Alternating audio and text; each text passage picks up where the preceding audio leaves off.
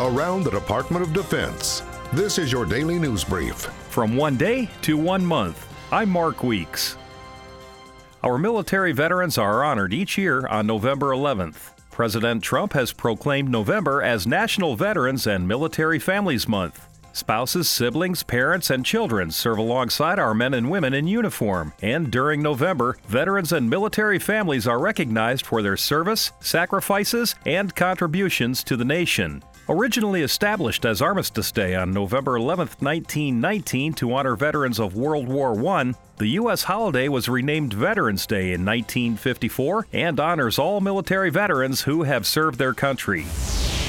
The National Defense Strategy is based on a return to great power competition, and Defense Secretary James Mattis says the strategy looks at the threat to the U.S. from three different angles. In terms of just power, I think it's clearly Russia that we have to uh, look at and address. In terms of urgency, there's two. One is the current fight against the violent extremists but at the same time is the DPRK, the North Korea nuclear and missile programs. In terms of will, clearly it's China.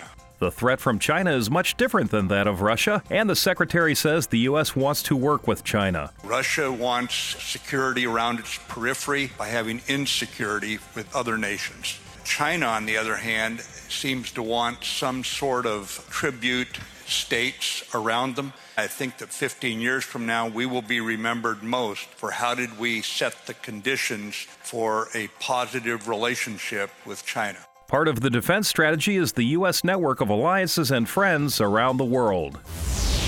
Military service members traveled from the U.S., Okinawa, and Guam to the island of Tinian to assist with recovery efforts after a super typhoon hit the Pacific island. About 2,000 residents were left without power and running water after 180 mile per hour winds tore roofs off hundreds of homes and down trees and utility lines. The U.S. troops are working out of the island's small international airport in support of local civil authorities and the Federal Emergency Management Agency. That's your DoD News Brief. I'm Mark Weeks. For more stories about your military, go to defense.gov.